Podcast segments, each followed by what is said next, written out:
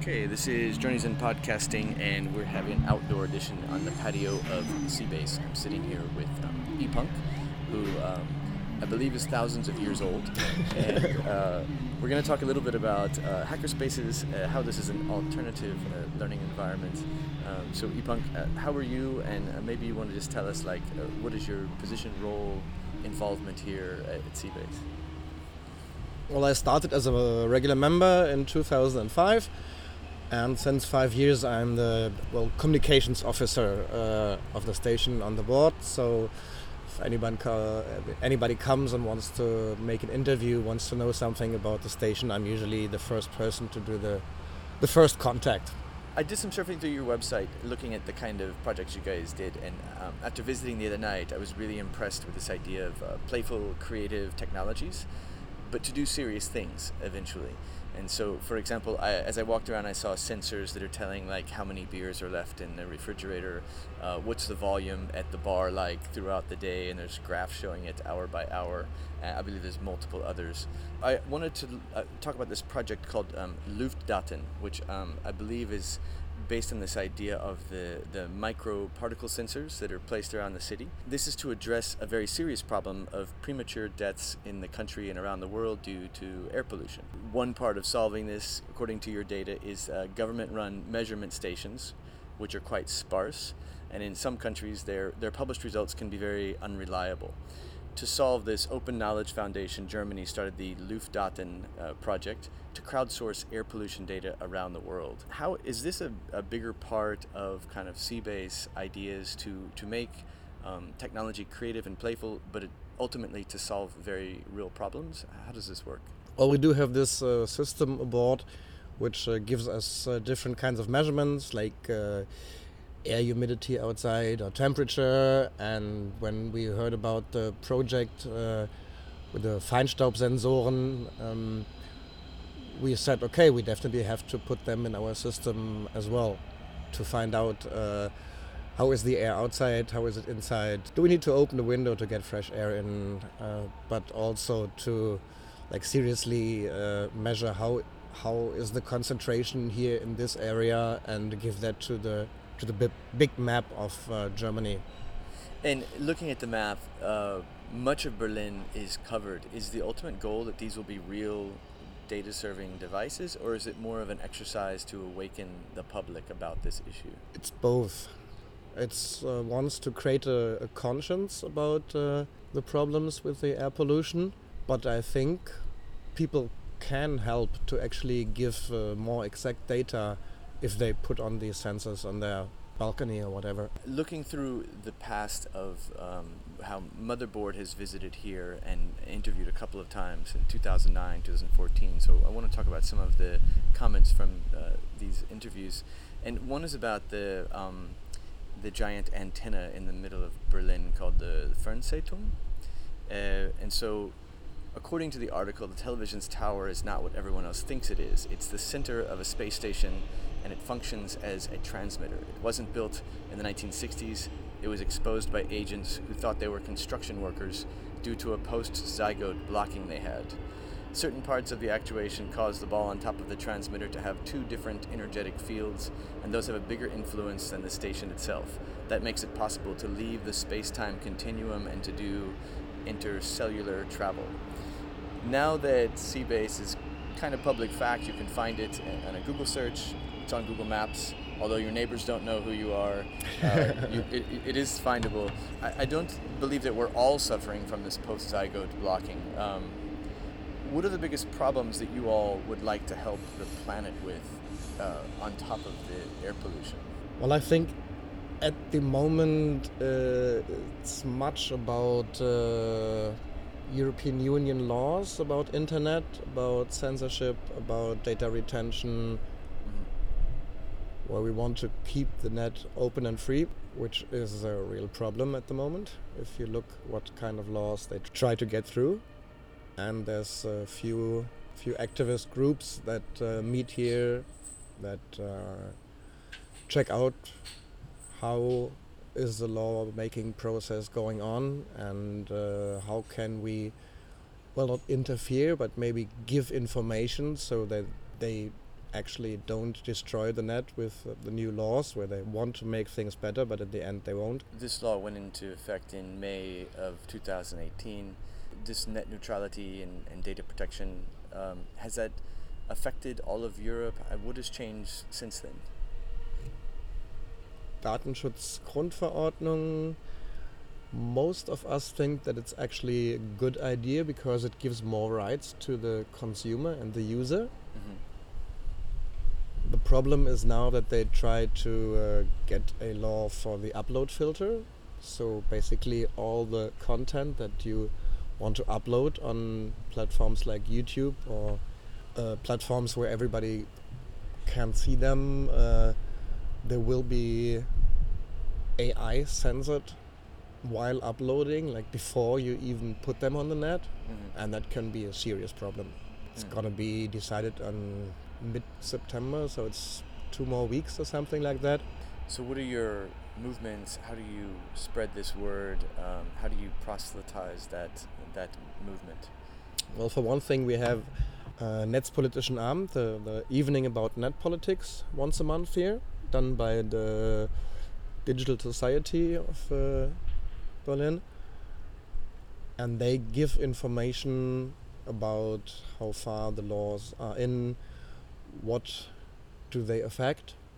So that's like the information part. Mm-hmm. And then we do have other groups who actively organize uh, demonstrations and protests and a lot of people take part in these demonstrations here as well. Are there more space stations like this all over the world? Uh, and when asked this before, um, the answer was we discussed this a lot in the circle. There are people who believe in the multiple crash theory. Different groups all over the world organize themselves like we do, and that supports this theory. Berlin isn't the only center, but it is the oldest. Vienna, LA, Brazil, Italy, Spain, and Czech Republic will follow. Um, these comments were made a few years ago, but if you go on hacker.org and list the hacker spaces all over the world, um, there are spaces everywhere. Uh, even in Bogota, where I live, there's a, a, couple of different spaces, and Colombia hosts uh, a couple more. Um, what what is this? What is this network like? Is it um, and I guess bigger questions are: What are the biggest hackathons to attend, both here in Berlin or, or worldwide? Um, and are there worldwide cooperative goals, like such as the hackathons? How much communication is happening between these spaces? There's not so much official connection between the spaces. But we see that always when people from other countries, from other hacker spaces come here, CBase is one of the first places they they visit mm-hmm. and they say hi and then we exchange knowledge or uh, ideas on a more personal level. I'd say the biggest get-togethers of the hackerspace are definitely the Chaos Communication Congress and the camp in summertime that that uh, takes place every four years. That's really the international big big events where where uh, people meet. Mm. And in the meantime, you also the space itself um, host many events and organizations. Is that Yes, that's true. We are a space station, so we do provide space, and not only the space, but also the infrastructure. We do have uh, the video projection system. We have uh, microphones. We have the possibility to stream and to record our talks. We do have the bar. We do have the toilets. We do have a place outside to sit and, and mingle afterwards um, after visiting here, one of the places that you all referred me to as an educator is the Chaos Computer Club because of the Chaos macht Schule. So I went online and started looking at some of their um, literature, and the Hacker Bible was most interesting. Uh, I haven't read the whole thing, but what I did find in there is um, a lot of uh, maybe theory and, and philosophy that comes out of um, some straight up theory and philosophy, and some science fiction uh, dystopias, mainly from the 60s and 70s. And one that really surprised me was this um, Shockwave Rider. In this story, the characters um, who have access to information, which is normally secret, enjoy um, a lot of economic advantages over those that are lacking such access to data. In the novel, data privacy is reserved for corporate entities and individuals who may then conceal wrongdoing By contrast, normal citizens do not enjoy significant privacy. It almost sounds like they projected forward 30, 40 years and are talking about some of our modern moments, both politically, electronically, socially. Um, how does this relate to the work you all do here? Well, we do believe that uh, public information should be free mm-hmm. to access for everybody. We are officially a uh, club that does the education in software, network, uh, software, hardware, and networking. And so we do try to teach people about these uh, issues and and give them access to to information.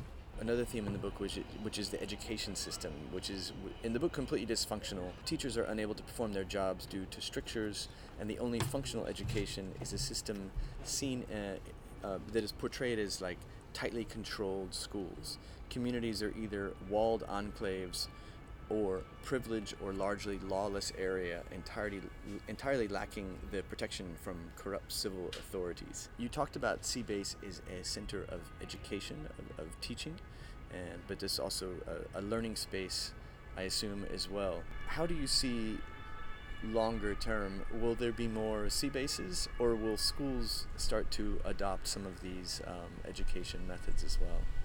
I hope that schools will adopt this these methods because right now I think in Germany the education about computers and how to use them are really bad if if at all there's a media competence which is like one of the most important things in, in, in my personal view the teachers don't know anything about it so how could they teach their, their student anything they all use media, but they don't really have an idea what's what's behind it, what's the inflictions.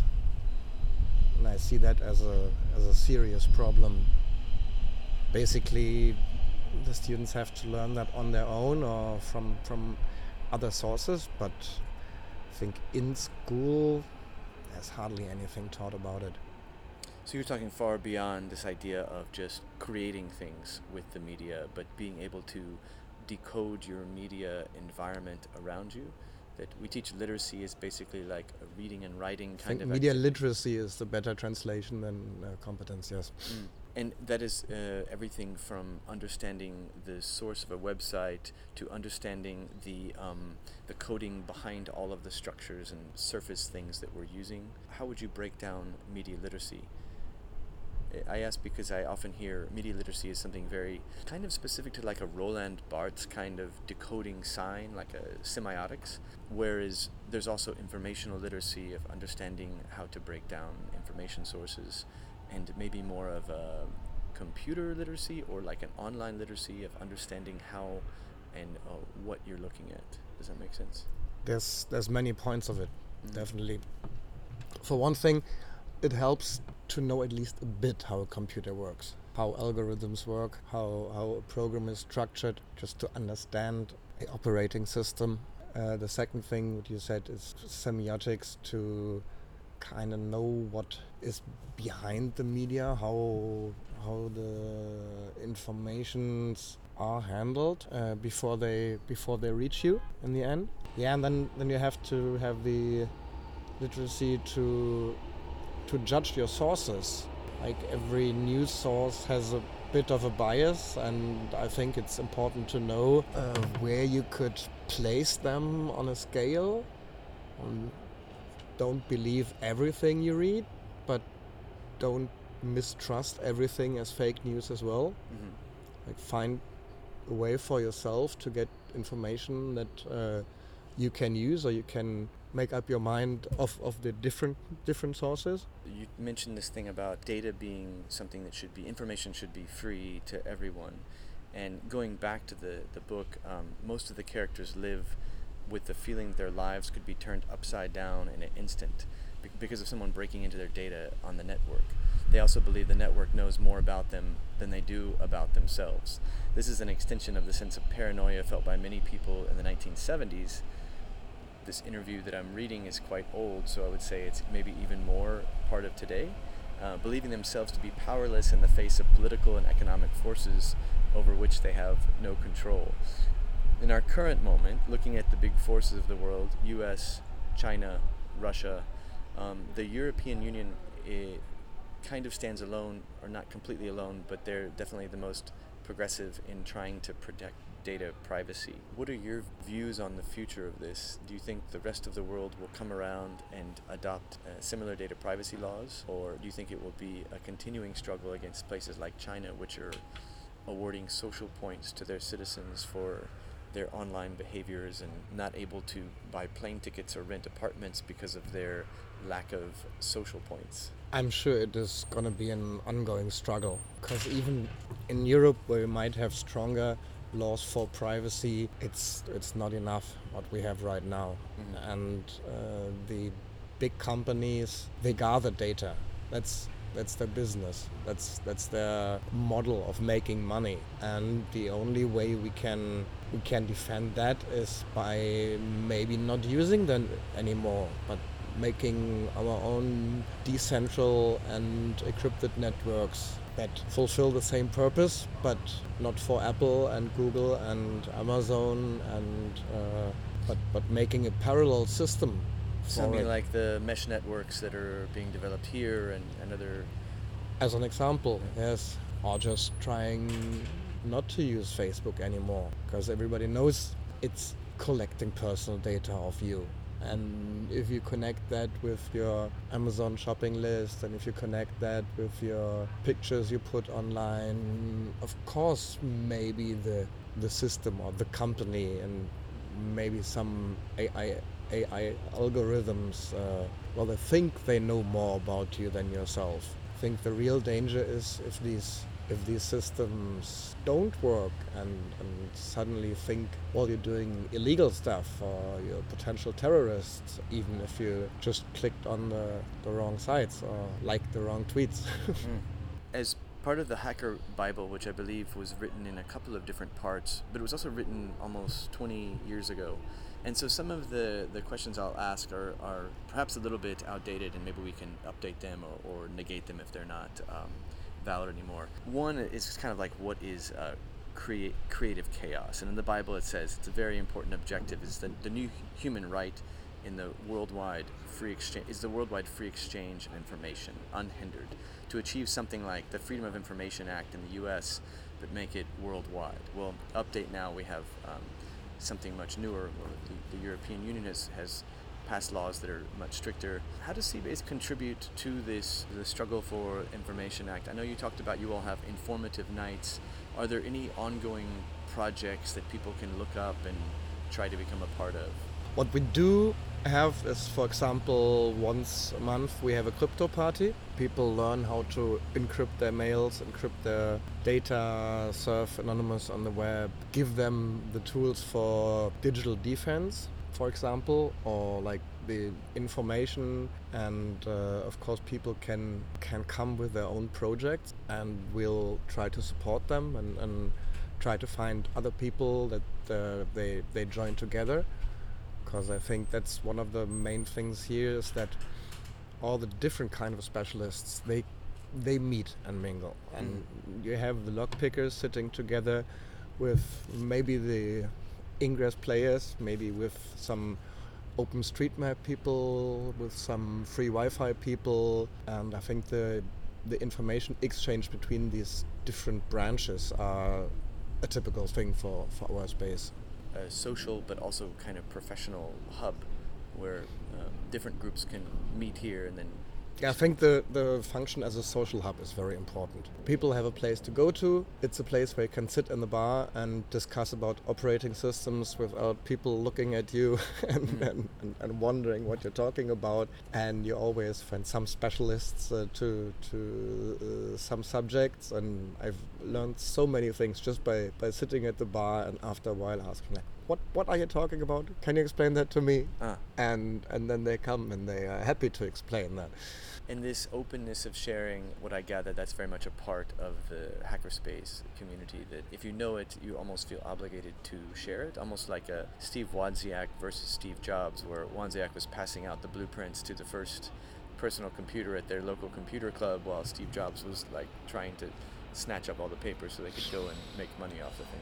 Well, we do all, I think most of us believe in the idea of free software and open source software. And that is about sharing. And that is the basic idea of universities since over a thousand years. Doesn't make sense if you gather information and then keep them for yourself. You have to share them for one thing so that they can be verified or falsified by the peer group, that they can be discussed, that they can be developed further, and you can only do that if the information is open. Another theme that came up in the Bible is that, uh, quote, the whole computer science will affect people's interaction. I was recently listening to Jaron Lanier, whose current project is to speak to us all about cat videos and how we are all trained dogs by our social media. And the reason why we like to stare at cute cats on screen is because we envy their freedom, their, their, their will to be free in the world. Well, we're all, we're all the trained dogs. How is creative computing a part of, of freeing ourselves from being these trained dogs? Like, why is it important to make things? And then I guess the second part of that question would be Is there a smart way to use social media? Are there alternatives? I mean, there's the delete Facebook movement, um, but are there other smarter ways that we can use the tools we have, or are there alternative tools? Well, of course, we can use social media for the better, definitely. That's where the media literacy comes comes back in place.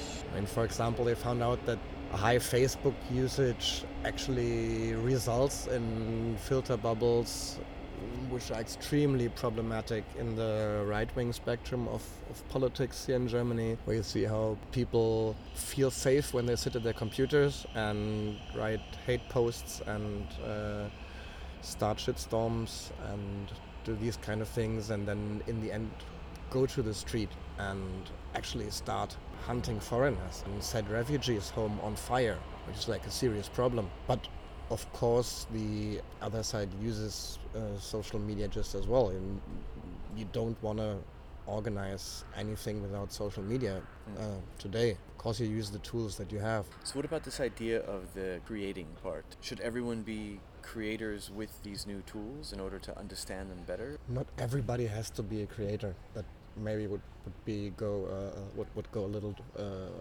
too far. But I think it's important that you have a little respect for the for the technical gadgets, that you actually void a warranty and open up your device to see what's inside or to mm. be able to repair it yourself, have the right to repair it yourself. Because like a, a thing that you can't fix yourself, it's kind of not yours, or where you have to by buying it? Uh, not not even buying it anymore, but only renting it. So it's it's it's not yours, and the mm. companies keep a lot of rights for them. And I think that will be really interesting for vehicles in the moment. For example, if, if more people would have looked inside the software, probably the, the diesel scandal hadn't couldn't even go that far. For those not familiar with the diesel scandal, what's the what is the diesel scandal? VW and I think Mercedes and BMW as well, they kind of put a software in their cars so that when they were tested, they didn't put out that much pollution, but as soon that they were on the streets, they would uh, break the limit. Wow. I mean, the engineers knew that. They built it like that so that when they were tested, they saw, oh, I'm being tested. I think I don't use as much gas. and as soon as they're on the streets, they did. And now they're like in serious trouble. From the Bible, uh, the negative, uh, to know the negative of the computer, and this is kind of what you were just talking about, so it leads to a new form of orientation on the machine, and that, that our machines are actually teaching a kind of uh, speechlessness. And then they refer to this 1926 metropolis as, as, a, as a parallel. We want to try to pull people away from their daddle games and move them to a more creative use of the medium. In the CCCB literature, I see repeated reference to mythologies, to uh, literature, to film. Uh, c-base has its own mythology that, if it's to be, be believed, you're, you're here from outer space. Do you all, coming from outer space, have a better vision of what our social media could be and this problem of mass manipulation, especially you know given the last couple of years with elections and, and you know. Well, it's not the members that come from outer space; it's uh, the spaceship itself.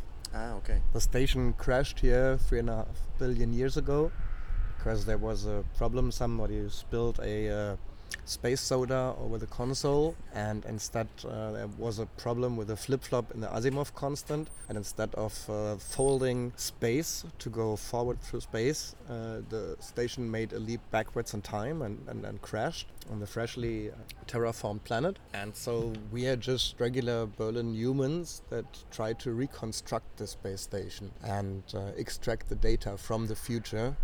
Of course, nobody believes us. That's why we built this club to do education in software, hardware, and networks so that we can reconstruct the spaceship without anybody noticing it. I was definitely told the first night I visited here not to buy any property in the vicinity of the um, antenna. when the spaceship goes, it will all be destroyed. Um, yeah, or, you, so, or so will be taken along. I, I definitely sense that this, this is um, a space for, for uh, where things can be very light and, and fun but I also understand that uh, being connected to the CCCB, um, that there are also very serious things that go on, uh, and the very powerful of the world uh, can get pissed off. So, from the Bible talks about just we're at the opposite of our of computer criminals. Um, who invade computer systems for their own financial gain and sell anything from there. Just as we clearly distance ourselves from people that copy software and, and then resell it. White hat hacking can also get you into trouble. We hear about the most negative but what are some of the more successful examples of white hat hacking? Um, how does this benefit society? It makes the system safer. In white hat hacking is, by definition, we try to find weak points in the software and fix them. That's the idea. And the advantage for everybody is that they have safer systems. And maybe the Linux operating system is one of the best examples for that because there's thousands of people working on it trying to make the system better every iteration, every every version, and they do it by publishing their stuff, putting it in, in the open, and exposing security vulnerabilities. May it be in voting machines, may it be in embedded hardware in your car, in your phone, in your laptop, thanks for spending the time. Yeah, um, no problem. I definitely recommend if, if someone is interested in hackerspaces, this would be an excellent spot to start whenever you all have open house uh, events or things for the, the public to uh, join. Well, it's basically open every night, and I'd recommend to have a look in the calendar to find an evening where there's something that you're interested in, and then just come by or just come by and have a look around, have a mate at the bar, meet some people. Always worth it.